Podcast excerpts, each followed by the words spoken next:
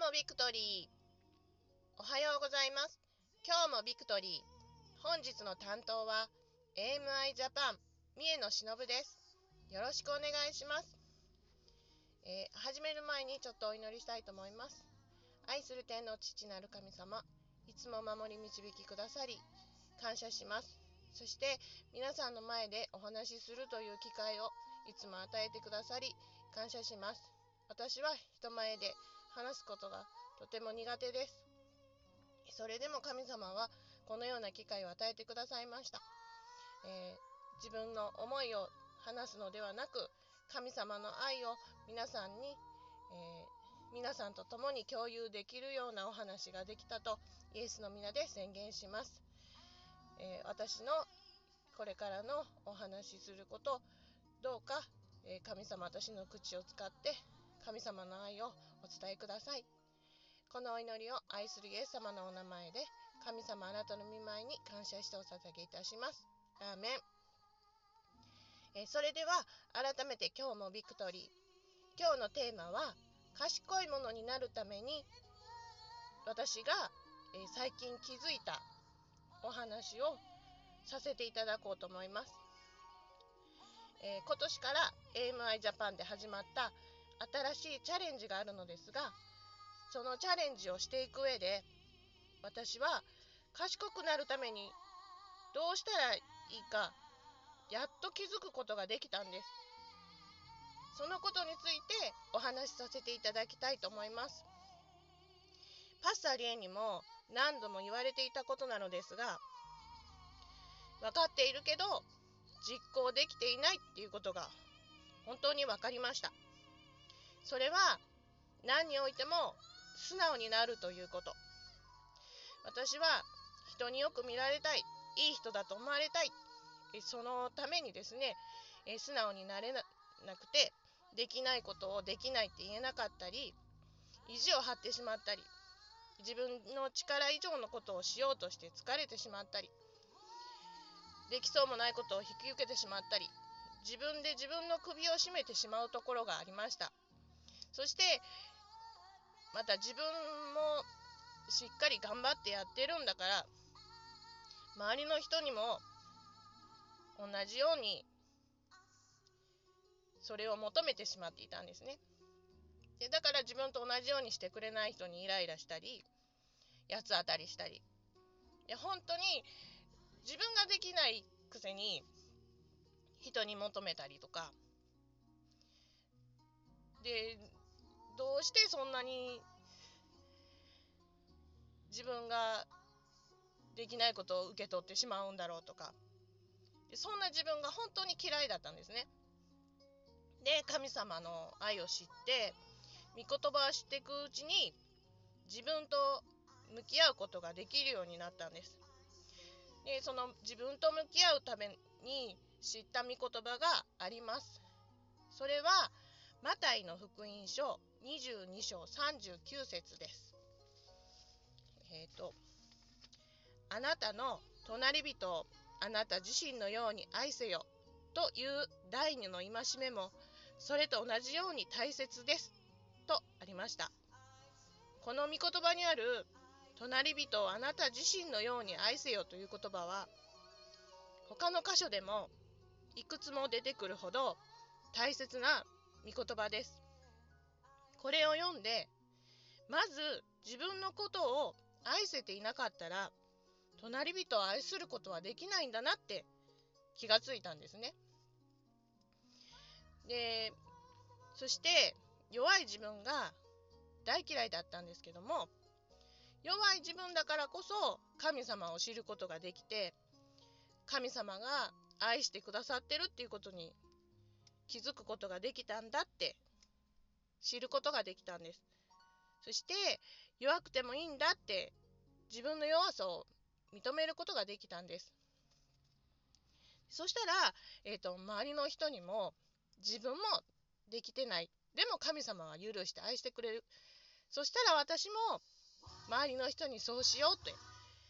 他人にも他の人にも優しくできるようになったんですね。でそこまでは良かったんですけど今度は自分を愛しすぎてしまって自分が可愛すぎて自分を守るということに徹してしまっていたんですね。これは本当に自分で全く気づいてませんでした。でこのえっ、ー、とチャレンジをする前から失敗したくないからどうせ私にはできやへんしって初めからやろうとしなかったりなんか自分が傷つきそうな問題が起きてももうあの首を突っ込まないように目をつぶって見て見ぬふりをしてしまってたんですね。神様は私を成長させようといろいろな支援を与えてくださいました。それなのに逃げてばかりだったんだなって気がつきました。その時はね立ち向かってるつもりでいるんですよ。でもちゃんと向き合ってなかったんだなって最近気づきました。だから何度も同じような目に遭うんだなって。神様はしっかりその試練を乗り越えるまで同じ試練を与えられます。だから逃げてはダメ。同じ試練を与えられるのは逃げてる証拠。何回も何回もそう教えてもらっていたんです。せやけど試練を通り過ぎるたびにただ通り過ぎてっただけで目をつぶって何も解決してないのによし乗り越えたって勘違いしてたんです。で今年から始まった新しいチャレンジの中に不安や恐れが自分に襲ってきた時に自分自身でその不安や恐れを打ち壊すためにしっかりと握る御言葉を5つ選んで覚えましょうっていうのがあったんです。昔から私本当に暗記が苦手でもうそれ聞いた時にすぐにあ私にできるやろうかって暗記すんの嫌いやし無理やし一番苦手やのにどうしようって一瞬そう思いました。だけど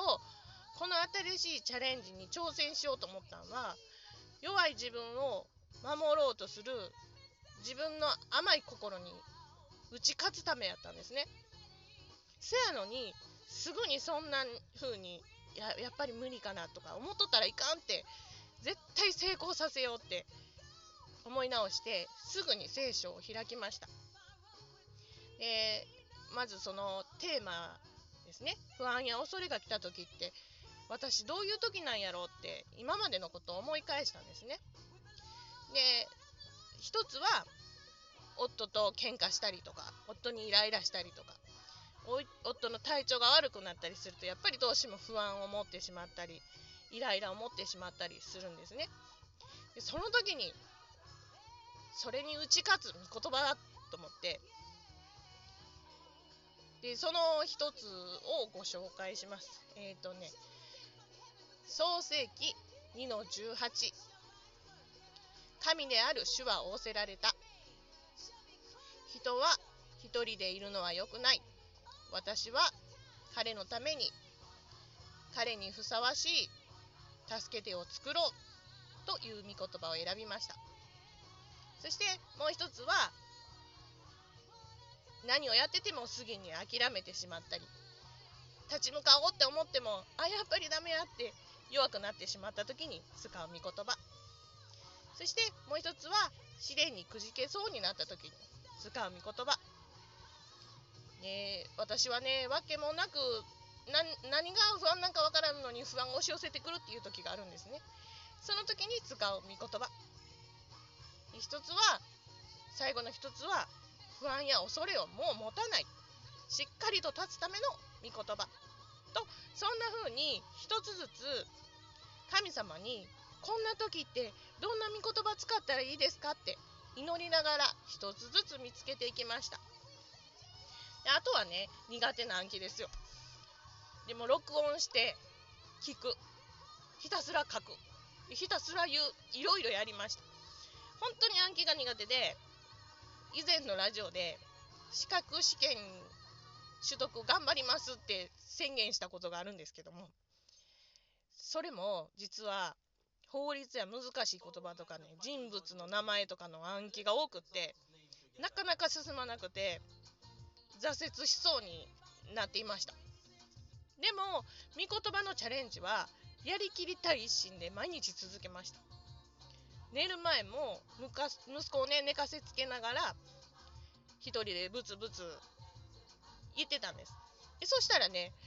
もう2日目3日目ぐらいの夜から布団に入ると私が言う前に息子が「お母さん創世紀2の18言うてそしたら寝れるから」って言うようになったんですね。よしよしじゃあお母さん言うなって言って息子と2人で言うてそれで寝るっていうことを繰り返してたんですね。で私が泊まると「お母さん携帯見ていいよ」って言ってカンニングすることも 教えてくれてそんな風にやってたんですね。でいつもは平日は息子と2人で寝てるんですけども休日前は息子の要望で夫も息子が寝るまで3人で布団に入るんですね。だからそのそんな時でも息子はやっぱり創世紀2の18言うて創世紀2の18から全部言うてって言うんですね。で夫はやっぱり神様のことをまだ信じられてないのでそういう御言葉とかを聞くのも嫌がるんですね。だけど息子が言うことなんでそれは黙って聞いてるんですよ。だから必然的に夫の耳にも5つの御言葉が入っていくんですね。こんなところでなんて素敵なうっかり伝道なんだろうと思いました。すっごくあの寝るのが楽しみになりました。でそしてある日息子がね保育所から帰ってきて僕な保育所で創世紀2の18神である主は仰せられた。人が一人でいるのは良くない。私は彼のために彼にふさわしい助け手を作ろうって全部言えたんよって嬉しそうに教えてくれたんですね。で時々保育所で、あのー、覚えた賛美歌も歌ってるみたいでこちらもいつの間にかうっかり連動してくれてるんですね。いや神様本当に粋なお方やなと思って本当に私たちの全てを使ってくださってるんだなって思いました。で暗記が苦手で苦戦してたはずやのに5つの御言葉は1週間もしないうちに覚えることができました。この一連の出来事を通してあれなんであんなに暗記苦戦しとったのにね資格試験の。暗記は全然ダメやのに御言葉なんですぐ覚えられたんやろってふと思いました。その差は間違いなくやりきる覚えたいっていう素直な気持ち強い気持ち絶対やり通したい神様力を貸してくださいってそう祈ってたっていうことに気がついたんですね。で資格に関してはやっぱりやりたくないな面倒やな家事やってからにしようか何回やっても覚えられへんわってやっぱり無理やわってもうなんかやる前から最初から諦めてた気がするんですね。でだんだん勉強するのが嫌になってきて本を開く回数が減ってでそうするとやっぱり覚えられないですよね。そんな感じでやっぱり私には無理かもとかあのー、今この地域はですね少子化が進んでまして、えー、あのやりたい仕事である保育士さんがね今余ってきてるって言ったら変なんですけど保育所が閉所したりとかでそんな感じで今私資格取っても仕事ないかもしれんなとかで今職場が保育所なんで保育所であのそう業務の仕事をしてるんですけど先生たち見てるとやっぱり子どもたちの命と向き合ってるなってすごいなって思うんでやっぱり私にはそれは無理かもって思ってしまったりとかなんかどんどんもうあのやらない方向に行ってしまってたんですね。でこの違いやなって御言葉は素直な気持ちでやりたい絶対やるんやって取り組んでたから神様が息子を使って毎日言い続けることをさせてくれて。お母さんお母さんがねお母さんね息子がねお母さん言ってって言わなかったら途中でやめてたと思うんですよ。そんな気がするんですね。ねそれでも神様は息子を使ってくれたんやなってすごい感じてます。そして2つ目のチャレンジの御言葉探しも必死で神様に祈り求めながらどの御言葉がいいですか？って探したら、まあ、いくつか御言葉を与えられて2回目でクリアできたんですね。素直な気持ちでやりたい見つけたいって思ったら神様は必ずサポートしてくれくださるんだなっていうことに気がつきました。でそこで覚えた御言葉は日常のふとした時ねさっきの漱石がそうなんですけど夫夫と喧嘩してイラッとした時とかあのふとその御言葉を思い出してねあそうや神様はこの人を助けるために私を作られたんや神様が与えてくれたパートナーなんだからしっかり支えなきゃなって冷静さを取り戻す武器となってます。で聖書の御言葉の信玄15章5節にこうあります。愚か者は自分の父の訓戒を侮る。叱責を大事にする者は利口になる。こうあるんですね。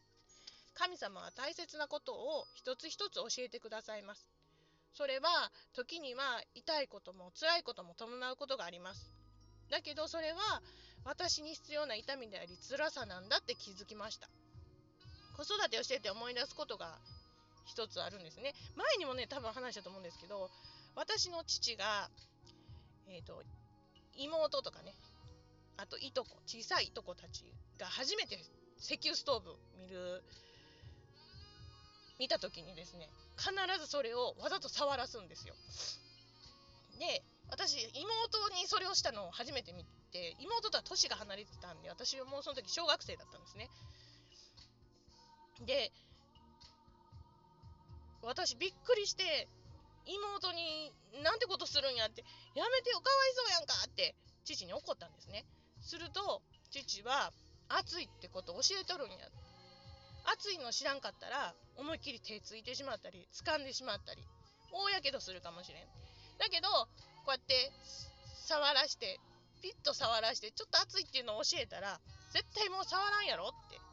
大怪我する方がよっぽどかわいそうやろって私に言ったんですね。その時は、えー、そうか？って触らへんようにしたらええやんって思ってたんですけどね、子育て今しててね、今父の気持ちがよくわかります。